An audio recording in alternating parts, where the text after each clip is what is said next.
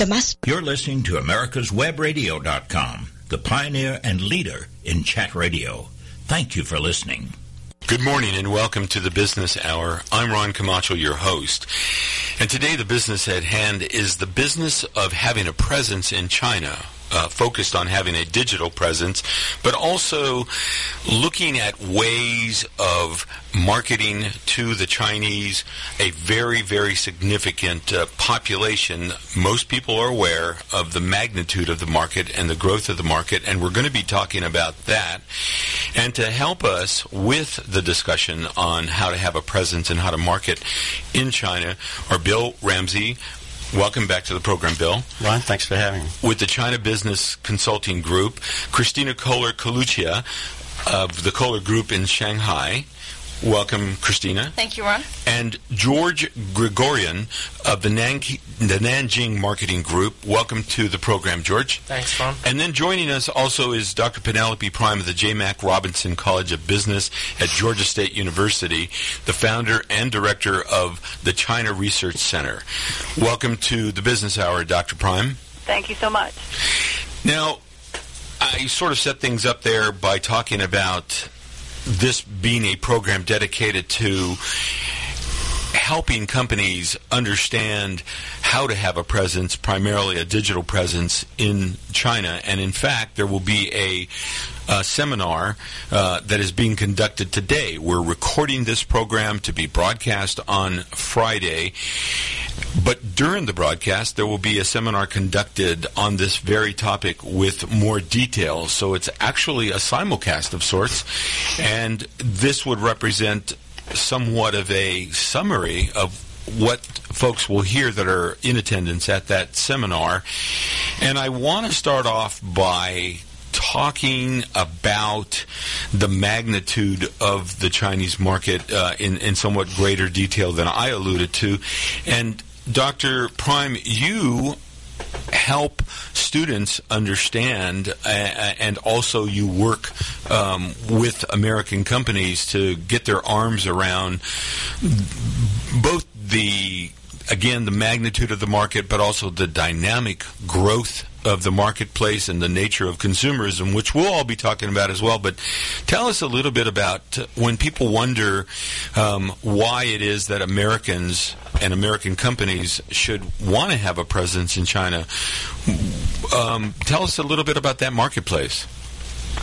Okay, sure. It's, um, I mean, as everyone knows, China has grown tremendously in the last several decades, largely because the political leadership opened China up to the global market. And there's a couple of trends happening today. Yes, the, eco- the economy is growing with rising incomes. There's no question about that. Um, and by some estimates, by last fall, China's economy actually surpassed the size in total of the U.S. economy in terms of like 13 trillion dollars worth and purchasing power parity. Uh, so it's, it's tremendous, and it will continue to grow. Obviously, um, the economy's rate of growth has has slowed some, though, which has people a little bit worried. But if you look deeper into that dynamic, the middle class is continuing to grow, but it's shifting a little bit.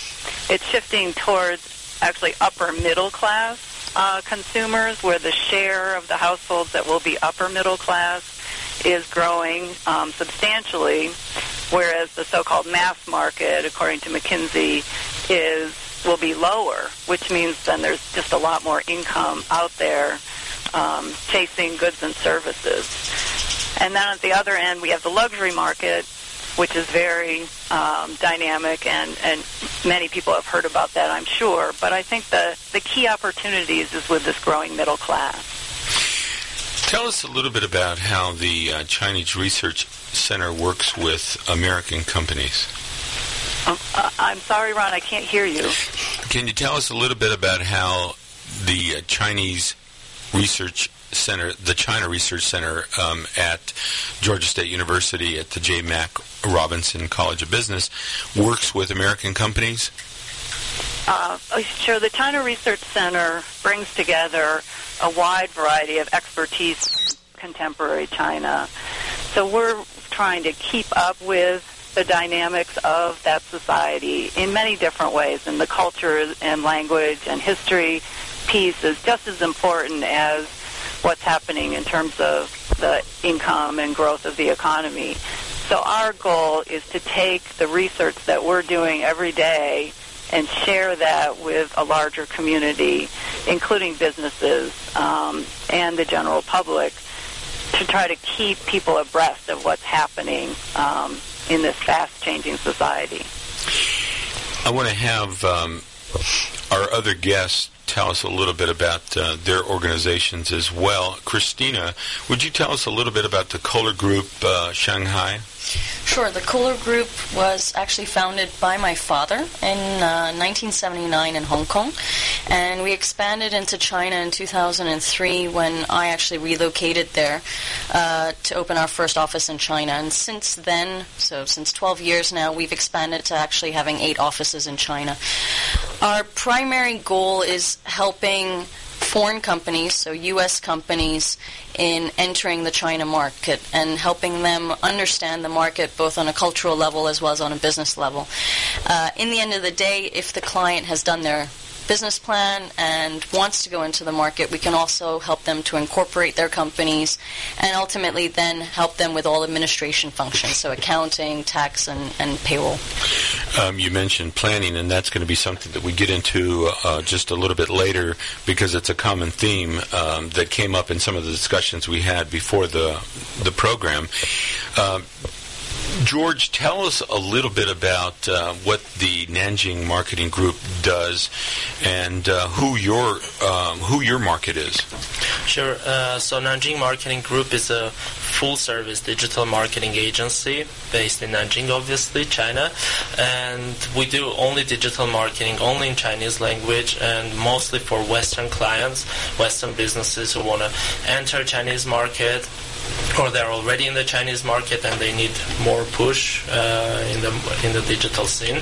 So our core services, of course, are um, SEO, search engine optimization, pay-per-click advertisement, social media marketing, and things like that. And we're about more than 20 full-time employees, bilingual and multicultural. Bill, tell us uh, about uh, or remind our listeners uh, uh, what it is that the China Business Consulting Organization does. Well, China Business Consulting uh, was formed to really assist small to mid-sized companies figure out if doing business in China would make sense for them, and then helping them through the due diligence process and implementing uh, a plan. Uh, last year, uh, as a result of doing some work for other clients, we packaged a group of services called China E-commerce Solutions, where we bring together web development, call center support to help companies through all phases of uh, looking at and implementing an e-commerce selling uh, online to Chinese consumers where all these services were under one roof.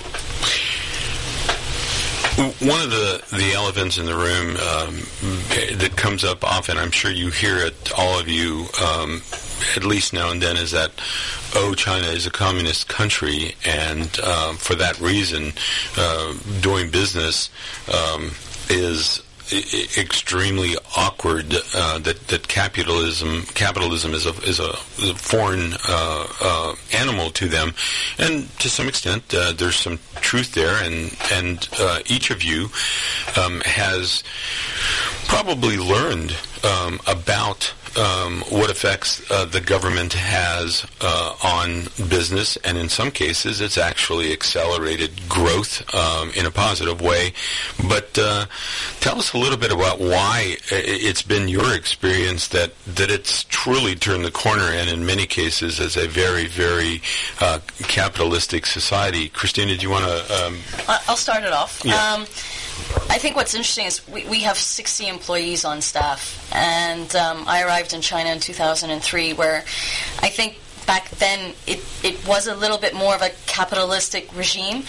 Um, and I'll just explain a little bit what I've seen over the last 12 years being physically on the ground and speaking to my staff. Did, I, did you mean it was more of a communistic? Oh, sorry, more, more communist than, than capitalistic. And, and I've seen now that, I feel that I've seen the turnover of it being more capitalistic. And I think a lot of it stemmed from um, the Beijing Olympic Games um, to the expo in Shanghai, where you know the government did a lot to to fix the country and and, and, and clean up the cities and and what was interesting for me is I tend to go out for lunches with my staff, and I do it on an individual basis. And it's also for me to get to know my staff on a one-to-one on one-to-one level. And over the years, what's I've been fascinated about is they are willing to talk to me now suddenly about politics. What are their opinions on their chiefs, heads of states, and what are their feelings about how the economy is developing? Um, but also, what I've seen is they're all interested in getting salary increases, being more independent from their families, getting their own apartments, um, and and trying to be wealthier. You know, it's not just being one within the community. It's I want to achieve more. I want to enhance my career. I want to earn more money. I want to have my own apartment. I want to travel to Europe. I want to travel to the U.S. Um, it's becoming also a lot more individualistic uh, in that regard. In many respects, they're just becoming more um, westernized, um, much like Europeans and Americans, where um, they want to improve their quality of life. And in fact, um, since the time that your your father started the company, there would have been a whole generation of people that have become accustomed to a style of doing business that is very much like American enterprise or European enterprise. Um, Bill, what's what's been your experience? Uh, what do you hear from uh, your clients about uh, what uh, they encounter? Well, first, I, I think it was you know interesting that uh, the Communist Party formally recognized the value of entrepreneurs in, in 2002 and, and really the, the, value to the economy. And so the, the, capitalism has been alive and well in China for uh, you know a period of time now. And what it means, you know, to, to clients is as the economy improves, as the wealth factor increases, and more and more of the population uh, is meeting their needs and having disposable income to buy wants. Uh, and there's a bias in many cases from upper middle class and above that foreign made goods are, are either better quality or have more features than the things they can find locally, there there's just growing opportunities for a variety of, of companies to investigate uh, selling into into China. I mentioned George that you know that there are uh, younger Chinese that this last generation that you know 20 and 30 year olds uh, have grown up in a totally different China than their parents. I mean, just almost a different uh, uh, country, a different culture, uh, and you would have experienced some of that from uh, working with uh, younger uh, Chinese because, of course, being a digital uh, uh, oriented company, you, you, probably have some young folks on staff. Yes. And is your perception that they um, see things in the same way that uh, Europeans and Americans do relative to business. And I, I want you to just gather your thoughts on that because we're going to take a break and we'll right. be back right. in just a couple of minutes and let uh, George uh, answer that question. And also, uh, I want Dr. Prime to chime in on this as well. We'll be back with Christina Kohler, George Gregorian, Bill Ramsey, and Dr. Penelope Prime in just a bit. Cook Immigration Partners is your passport through the immigration maze. Whether it's help with e-verify in your business, or help in how to document a new employee under the new I-9 rules, or if you marry a foreign national, Cook Immigration Partners is your best choice for a legal advocate. Call us today at 866-286-6200. That's 866-286-6200 or visit us on the web at www.immigration.net. The disease of addiction is a life-altering challenge, not just for the person suffering its effects, but also for the family and friends who support and love the one caught in its grasp. What should be the course of treatment? Who is the best person to render treatment? And what is the best place to go for the care that is needed? We know that you want answers to these and many more questions. Call 770-696-9862 and speak to a representative of the Atlanta Healing Center. They can tailor a program specifically designed to address the needs of the person suffering with an addiction or give you guidance as to where that help may be found. Information is the key, and the trained staff at AHC is here to assist. If you wish, you can also get more information on the website located at www.atlantahealingcenter.com. Don't be hoodwinked by the left who wants you to believe the fairy tale that we can power America on butterflies, rainbows, and pixie dust. I'm Marita Noon. Get the truth about energy on my show, America's Voice for Energy, only on America's Web Radio. You're listening to americaswebradio.com, the pioneer and leader in chat radio. Thank you for listening. Welcome back to the Business Hour. We're here with Bill Ramsey of the China Business Consulting Group, Christina Kohler Kalucia of the Kohler Group in Shanghai, George Gregorian of the Nanjing Marketing Group, and Dr. Penelope Prime with the J. Mack Robinson College of Business at Georgia State University and the founder and director of the China Research Institute. I'm not sure we're going to get all of that title out uh, for the uh, remainder of the program, but um, uh, in, in just a moment, Dr. Prime, I want you to uh, add to what George is going to share with us about these younger consumers who in many cases are m- much like uh, American or European uh, consumers with a totally different mindset related to capitalism and, and not very uh, communist oriented. But George, y- you um, mentioned during the break it depends on w- what their education is, and it also depends, I would imagine, on the region. Where they live, yes, exactly. Um, if they have if they have been living in a bigger city and had a chance to live abroad, study abroad, and come back, uh, you see a different mindset, more westernized and in the business approach as well. But uh, it's not the same if they had had no chance to live abroad, or if they're li- living in a second tier city or third tier city. Because uh, Christina was also mentioning about how capitalistic it's becoming, China, but you go away from Shanghai or Beijing, and the scene is changing. I mean, you, we got to think that there is still media control in China, right? And they don't get to see a lot of things from the West.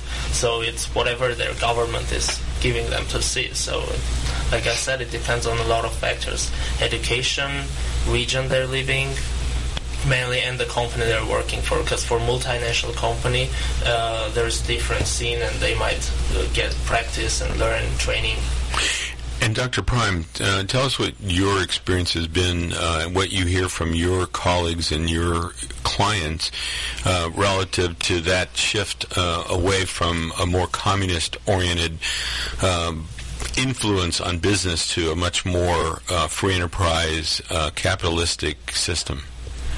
Uh, well, I think we have to remember that it is the government's goal to increase the marketization of the Chinese economy. So the government policies are actually pushing the society towards a more capitalist, open market environment. And the boundaries of the debate that's allowed have increased along with that. But at the same time, we have to respect the fact that the leadership is does not want to change the political system, and so that sometimes is where difficulties can arise. But in terms of the business environment, normally one can can avoid those kinds of conflicts. I have the distinct impression that uh, you have both companies with goods and services that are marketing to China, uh, those internally and those in foreign countries like like the U.S.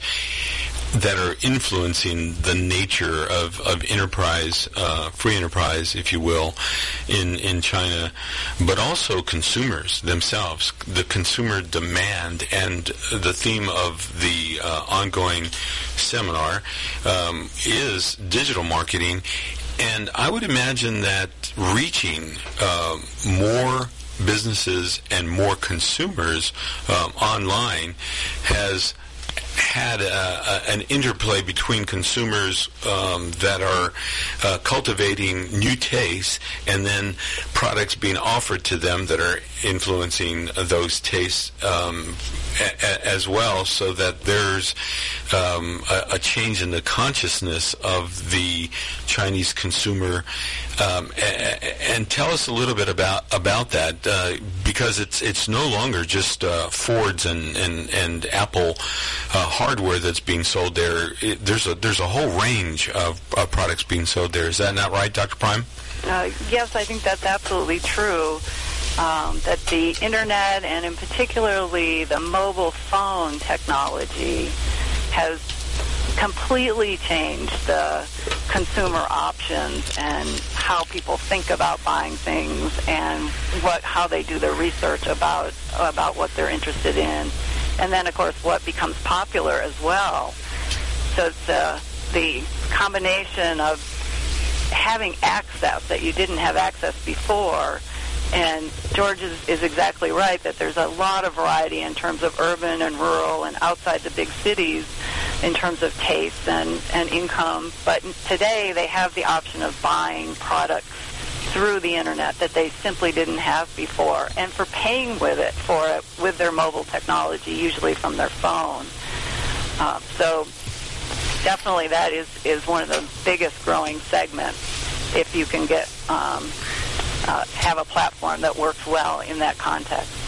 Yeah, and I would like to add to Ms. Prime's statement, like we serve maybe more than 20 campaigns uh, ongoing right now, and majority of them, of them don't have an office and not even a business registration in China. So they're doing everything back from their home. Right, and and, and, and one of the themes of, of this program and, and of the seminar is is having a digital presence, uh, which is what your company helps uh, businesses to, to, to have. Um, and we, Dr. Prime mentioned uh, mobile phones, uh, you know, cellular technology, and it, my impression has been that over the last decade, there's been a proliferation of cell phone usage, you know, all over the world that that we're uh, experiencing uh, villages and remote places of India, China, Brazil, um, where previously uh, they might not even have been using computers, but they're using their cell phones, and now they're using their cell phones uh, uh, for consumerism. Um, how? What's your experience? Uh, um, George, in terms of um, designing digitally, knowing that um, people are pulling things up uh, on their phone uh, and, and, buying uh, with the use of their, their cell phones?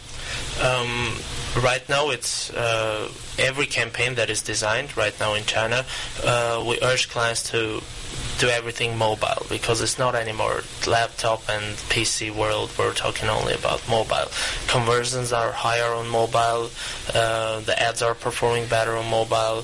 So right now it's very, very mobile optimized campaigns that we're doing mainly and uh, like you said, it, people living in remote places don't have access to laptops, and cell phone is the only way. And, and for both uh, you, Christina, and George, who have spent the, the most time uh, in China uh, and and done business both uh, in in Hong Kong um, uh, and as well as Singapore for your organization, Christina, but on the mainland as well. What are you seeing? Are, are they are they uh, using the full range of devices that we see here? You know, from uh, conventional uh, cell phones to um, um, iPads and, and the various uh, new uh, uh, pa- digital pads, tablets of all sizes. Is is it the same in China? Yeah, I think it's a competition for every individual to collect as many yeah. mobile devices or, or tablets as, as humanly possible. And if there is the possibility to have an upgrade, they will do everything yeah. to get that yeah. upgrade. Um, I think for many many individuals, savings goes into being able to communicate uh, and, and, going into buying mobile phones, buying the latest tablets, getting the latest applications and softwares to be able to be connected. I think the mentality, um, especially amongst the young generation, is how can I be connected as much as possible to other people, other stores, you know, to, to the Western world, etc. The last numbers I saw uh, show that about 80% of the people accessing the internet are using mobile devices, about 60% desktops, and about 45% laptops. So it, it is very much uh, a mobile world, and there are approximately 300 million online shoppers Uh, in China. When you think about that, that's the equivalent of every person living in the United States almost is doing online shopping in China. Right. In, in fact, uh, China is uh, on its way uh, to go f- uh, to grow from you know about 1.35 billion people to over uh, 1.5 to 1.6 billion people by 2050, and we've been talking about that dynamic growth of uh, the consumer marketplace. Dr. Prime, do you want to talk just a little bit about the the nature? You you talked about purchasing power parity, and we're finding that uh, the disposable income, if you will, and the growth of the middle class in China is is so dynamic. It it eclipses uh, any other country, and uh, with the use of these mobile devices. It, companies are able to have a reach that so far exceeds anything they could have had just a couple of decades ago, or even in some cases a decade ago. Tell us a little bit about that uh, growth in purchasing power. Well, the incomes um, are really approaching the kind of middle class that, that we see in this country even. So the spending power is very impressive.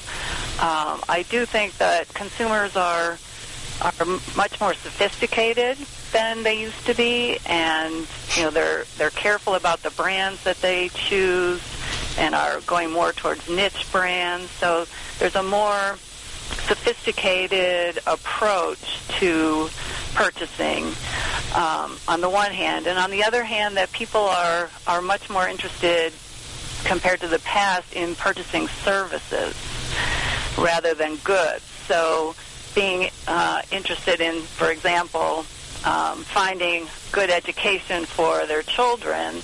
So today, um, many families will spend lots and lots of their savings to send their children abroad for education, even starting in middle school and high school today.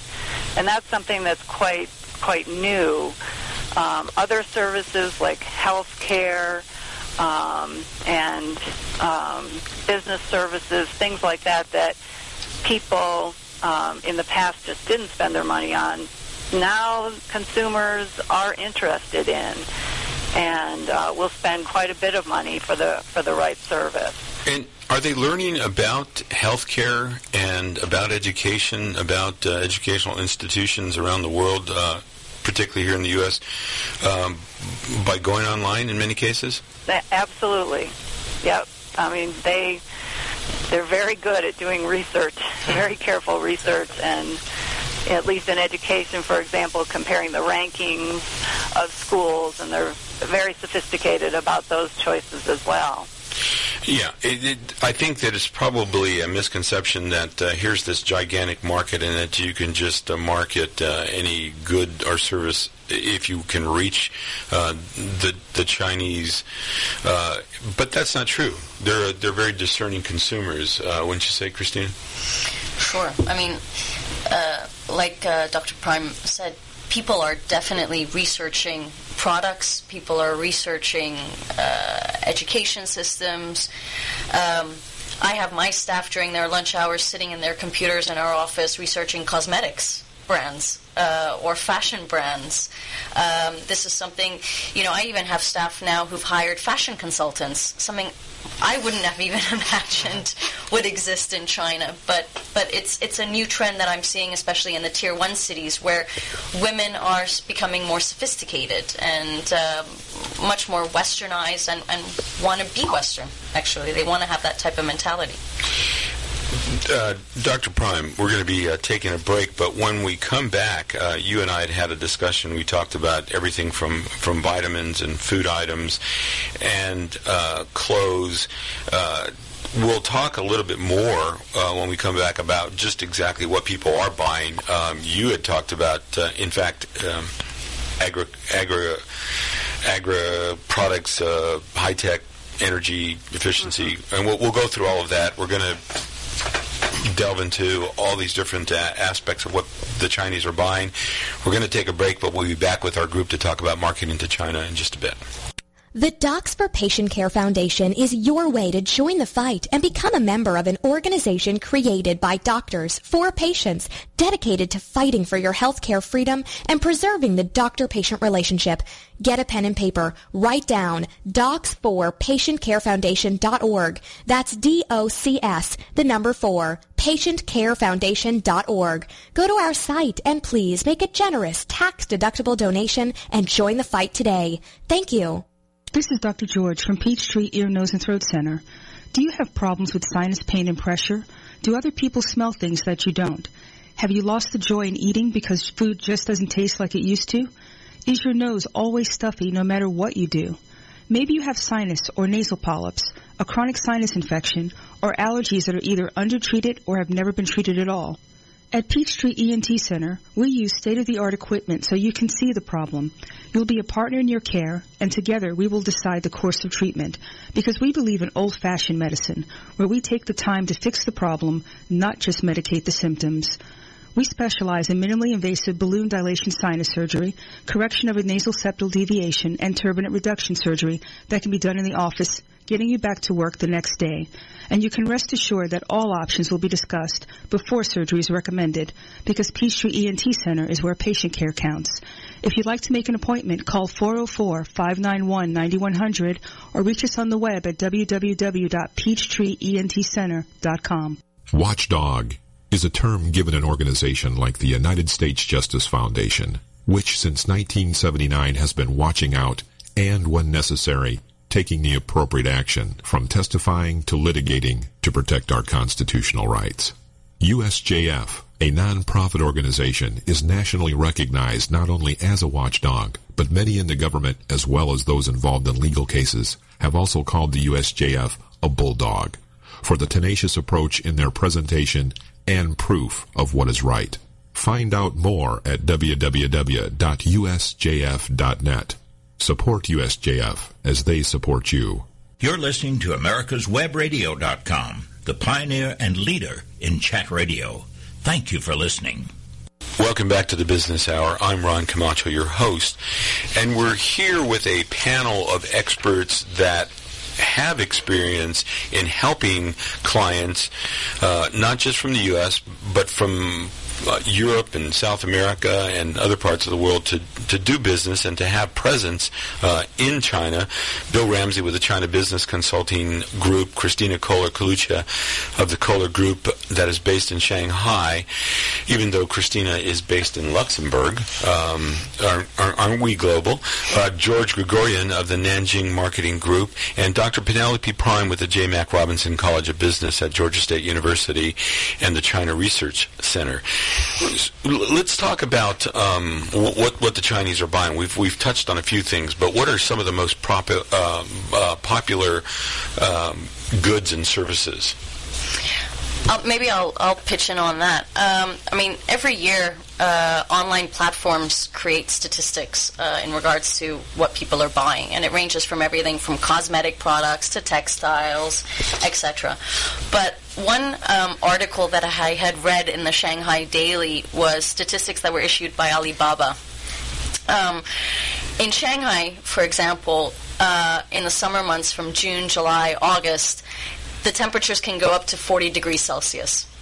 And uh, what I thought was really interesting was that uh, on the uh, Taobao and Tmall websites, the products that were being most sold during those three months were mosquito nets, insect repellents, um, fans, ventilators, uh, and online food services where it's home delivery services. And I thought that, you know, okay, these are seasonal products, but I thought it was interesting to see the jump in sales from one month to next, from May until June, June till July, and then July into August. And as I had mentioned earlier in the program, it all comes down to business planning. You know, when you're looking to sell your products into the Chinese market, know about these seasonal issues um, because they can really boost your sales uh, if you know what, what the consumers want to want to buy.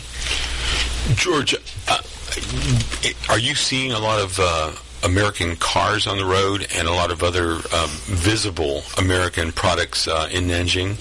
Yes, all the time. I mean, especially the luxury business, uh, the luxury market, the apparel market, and cars as well. But the cars are made in China, all of their the brands there. So yes, of course. But uh, American brands, you're seeing Fords, maybe Chevrolets, and some Dodges. A lot. A lot of Fords. Um, Dr. Prime, you and I had had a discussion before today's program about the comparative advantage in certain uh, um, market segments, uh, agriculture, uh, the service industries, uh, high tech um, energy and energy efficiency and green technologies as well as health. Tell us a little bit more about that. Okay, well, in terms of um, on the consumer side, the U.S. has a comparative advantage in many of the things that people are interested in, like healthcare products and education, and entertainment is also a big one in terms of music and movies and online gaming. So U.S. companies have a, a lot of options there, and the service sector has opened up more um, both on the demand side, but because of World Trade Organization um, regulations have opened the Chinese market to foreign companies. But then secondarily, there is what the government is investing in and what they're interested in is also something to watch carefully. And so the government's very interested in making sure there's enough food for for the Chinese population. So agricultural products across the world are in high demand by Chinese companies and so that that's something that we have a comparative advantage in. Also, green technology and energy-related technology and services is something that, that we also are very strong in. So it's, it's a it's a very nice dynamic right now, potentially. I, I want to turn to um, what were some of the barriers that existed previously, and to some extent, um, online m- marketing um, has helped to circumvent some of those barriers. But how has the landscape changed from the standpoint of areas that range from accounting um, to to the legal dimension, um, as you see it, Christina. Um, is that environment changing? Uh, as rapidly in China as uh, consumer behavior? Absolutely. I mean, there are new regulations that are coming out daily, circulars that are issued by various governments concerning new policies, new regulations. Um, I think I'm a little bit biased because I've been in China for 12 years and I'm very passionate about China. I, I don't think have, I have a bad thing to say about the country. Um, you know, in 2003, there were so many more restrictions the, the country wasn't really open yet to foreign investors. And from 2003 onwards, there were so many new developments where foreign investors could go and invest freely in a variety of industries and a variety of sectors.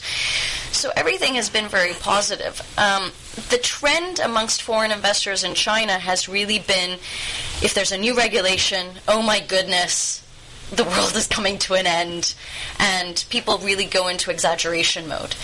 Uh, they they tend to forget that when there is a new regulation, yes, there's a lot of bureaucracy involved, and maybe that's where the communist side of China comes in. But these changes are for the positive. They shouldn't be seen as something negative. And maybe the negative side is the bureaucracy, the documentation that's required, etc. But what these new regulations are proving to me, at least for someone who's been there 12 years, is things are improving. Things are getting better. That the landscape is getting better for foreign investors. George? Yeah, and I wanted to say, even though online uh, marketing is supposed to be easier, less regulations, but it still has a lot of challenges. Let's say hosting your website in China, it's not so easy to do. You gotta find locals, and you need a China business license to host it, or like doing a search engine marketing in anywhere else in the world. You can do it with your Google account, do your Google AdWords. No, in China, you gotta submit documents, get verified, pay at least nine hundred dollars uh, minimum ad fee, whereas in, with uh, Google AdWords it's just five dollars just to get started. So a lot of things, even in the online business, there are regulations and there are barriers. So um, walk us through uh, the process. Um, you have an American company that um, ha- is hosted by, let's say, GoDaddy, and they, they want to have a presence in China. What are they going to have to do differently? And let's say that they come to the Nanjing uh, group. Um, do you arrange for them to have a host in China, or h- how do they uh, make that that that transition, and how do they ensure that they're they're they're uh, that, that the Chinese have access? Okay, so there are a few things that Nanjing Marketing Group doesn't do, but uh, consult clients or uh, tell them where to go. One of them is hosting and ICP license things. So hosting we don't do specifically, and this market is changing day by day. New regulations come and the best solution we found is uh, the CDN networks, which is content delivery networks, and through them you can pretty much clone your website. In a, uh, your servers are still located in in the U.S., but you clone it. Uh, the whole content in a nearby location to China, let's say Hong Kong, and then it loads faster the website. So we usually refer them to a company that does this. Right. You you you have uh, uh, almost in essence partners hosting uh, sources. Yes, yeah, we, we can uh, provide another like uh, company that can do it.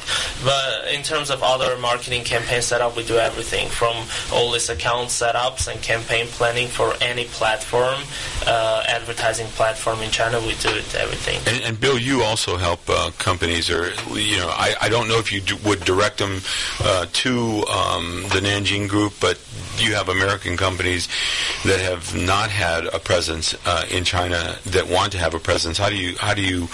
What are the twenty questions uh, that are asked uh, to to get to a point where they they can have an online presence? Well, that's uh, a really interesting, you know, question. The $64,000 Uh, it- question. it- it is, and you know, it it depends on what you're you're trying to do, and certainly. One of the lower cost ways of doing that is creating a China version and having it hosted in, in Hong Kong, as by example. Um, it eliminates some of the technical problems. I had a client that had built some China pages on his U.S. website and wanted me to, to do a number of things for him. One of them was to find out where his he appeared in search engines in, in China. And we found out that he was showing up on the first page, but when you clicked on the link, it wouldn't open. Yes. That the clients that were finding him were coming to the U.S. Uh, on vacation or traveling here and found his website. They weren't being generated in country. And, and part of the solution was making some changes and switching to hosting in China. Um, and again, it, there there are advantages and disadvantages of, of doing that. You're you're sort of outside the wall because uh, things are censored going into to China. Your website may load slower from Hong Kong than in country. There are times a day with traffic bills, and they monitor the, the speed of the internet within the country, uh, which again favors companies that are housed uh, and, and hosted in country. But again, as, as uh, George is pointing out, to host in country, you have to get a business license and, and establish. Set up and an there's actual entity. and and you- you're creating a legal entity and probably creating a tax nexus in China in, in doing those things. And and Oh, sorry. So, uh, had points to say. I, I, I think I just I just want to uh, sum this up. I think the biggest question companies have to ask themselves is how much risk and commitment they want to make in the Chinese market if they want to be successful. Exactly. And if you want to be successful, you have to make the full commitment and set up a legal entity um, in order to be ha- to be able to have a Chinese domain name and really take advantage of the digital marketing in order to gain access to those Chinese consumers. Doing things from other locations and other jurisdictions is a great interim period and maybe has least cost, least risk, least commitment, but you won't see a real effect on your business and, and what you want to achieve. Uh, one of the things uh, I, I want to get to in just a, a, little bit is, is is why you shouldn't try to do things on the cheap, um, which is what you're basically saying. Um, but I gotta say that it's a good testing period. You are not doing any investment. You're testing the market, testing the waters, and then if you want to delve into it, then go for the whole legal thing. And I gotta mention another platform that foreign companies without business license cannot have a public account. That's WeChat and it's like 300 400 million users in Ch- in China. It's the biggest IM platform, uh, and without China business license, you cannot have a public account there, and you cannot do advertisements. So another restriction. Well, we're going to be taking a break. When we come back, we're going to be talking about Alibaba and some of the other places uh, that uh, uh, some of the other organizations that provide uh, access uh, in China, and uh, also about you know why it's important to plan um, and do research and spend at least a few thousand dollars before you spend tens of thousands and hundreds of thousands to actually have a physical presence in China, which has been a theme and which will be a theme for the the seminar. We're here with a panel of experts uh, r- related to doing marketing in China, primarily digitally. Uh, we'll be back right after this break. Today's consumers find themselves faced with a greater variety of choices than ever before, both in the food they eat and the information they receive about that food. Feedstuffs FoodLink was created to provide you with a balanced source of information for making decisions about your family's balanced diet. Visit feedstuffsfoodlink.com to learn about your food directly from the source, the people who work every day to provide it. FeedstuffsFoodLink.com, connecting farm to fork. Don't be hoodwinked by the left, who wants you to believe the fairy tale that we can power America on butterflies, rainbows, and pixie dust. I'm Marita Noon. Get the truth about energy on my show, America's Voice for Energy, only on America's Web Radio. Perhaps you are struggling to cope with the disease of addiction. If not, you probably know a family member or friend that needs help in battling the cravings and the personal and professional damage done by the effects of drugs or alcohol. Get a pen and paper and be ready to write down the following. These are the issues that the trained staff at the Atlanta Healing Center address and treat every day. Their doctors and counselors with over 40 years of practice in the field of addiction can treat the suffering individual in a thoughtful, compassionate, and experienced manner and guide him or her along the path to recovery. So call 770-696-9862 and speak to a knowledgeable staff member about how you or your loved one can be helped to enjoy a better and healthier life. More information is also available on the website at www.atlantahealingcenter.com. You're listening to americaswebradio.com, the pioneer and leader in chat radio. Thank you for listening. Welcome back to the Business Hour. We're here with Bill Ramsey of the China Business Consulting Group, Christina Kohler Kalucha of the Kohler Group in Shanghai, George Gregorian of the Nanjing Marketing Group, and Dr. Penelope Prime of Georgia State University's China Research Center at the J. Mack Robinson College of Business. And we've been talking about having a presence in China, primarily an online presence, uh, and and the, the the advantages of having an online presence if you do the right things that can give you access to uh, not just tens of millions uh, but hundreds of millions of uh, Chinese consumers, and uh, and the reasons why you, you, you would want to reach this dynamic marketplace, which is not just growing in population, but in disposable income. And even in cases where there isn't increased disposable income, it's exposure to a whole new range of products and services that uh, the Chinese uh, are interested in.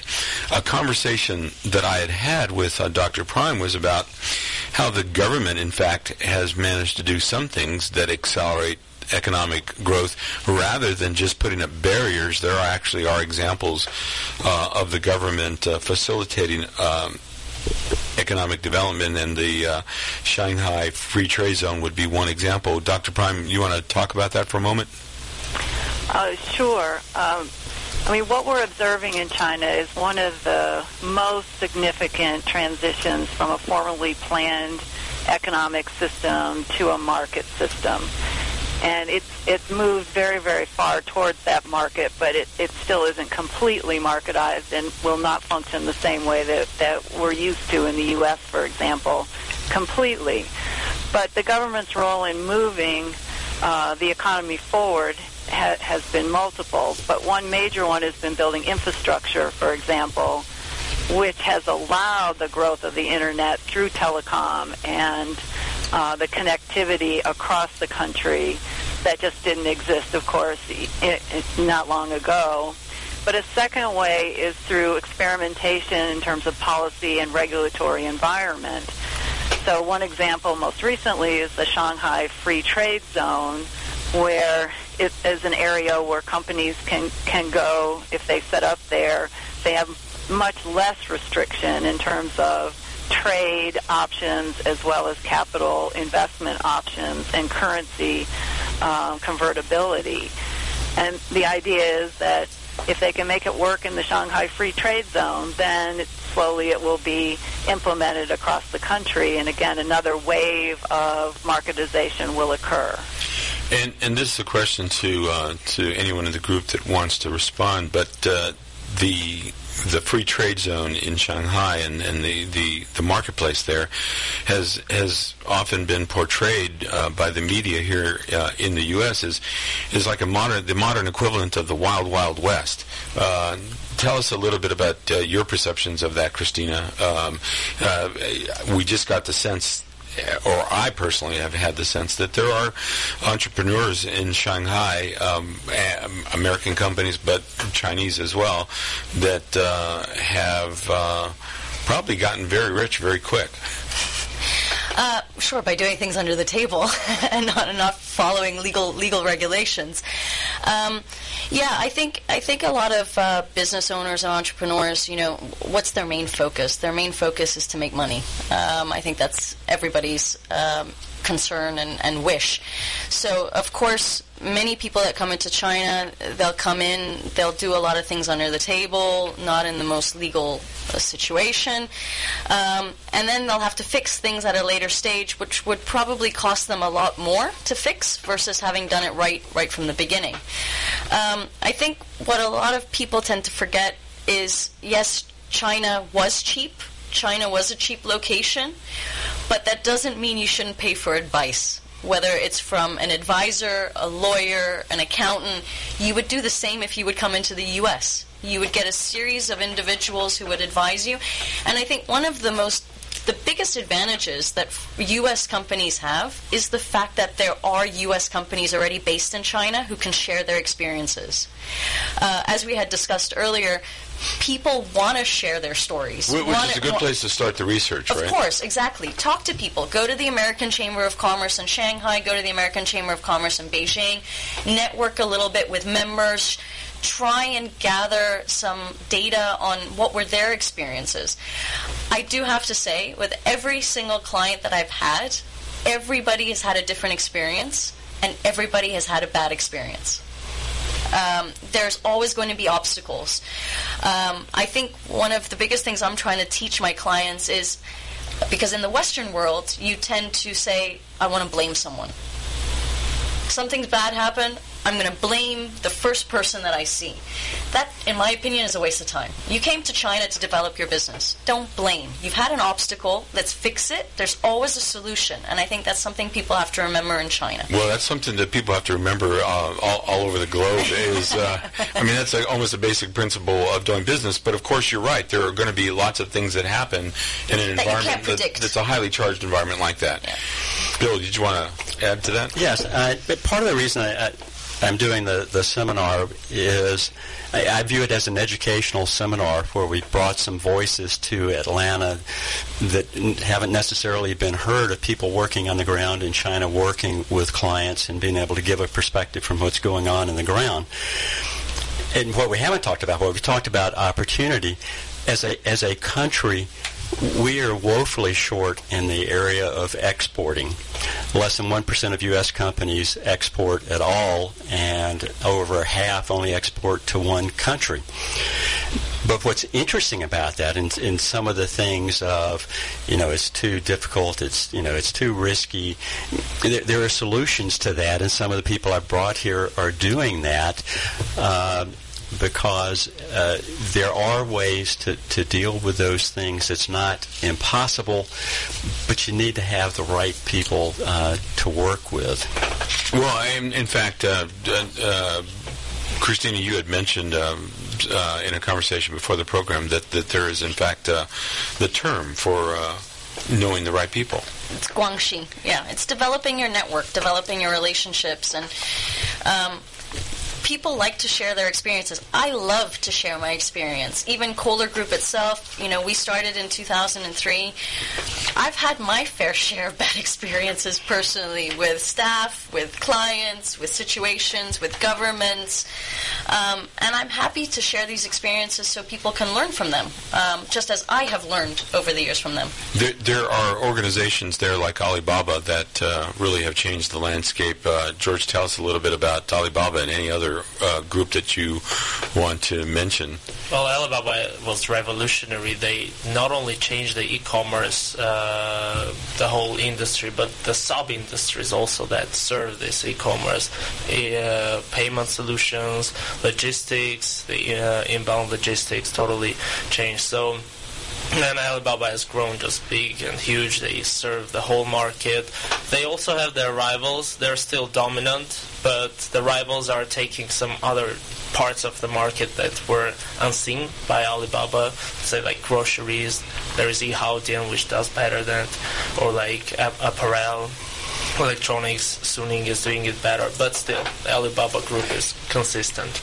You know, the uh, the the seminar and uh, today's program is is not.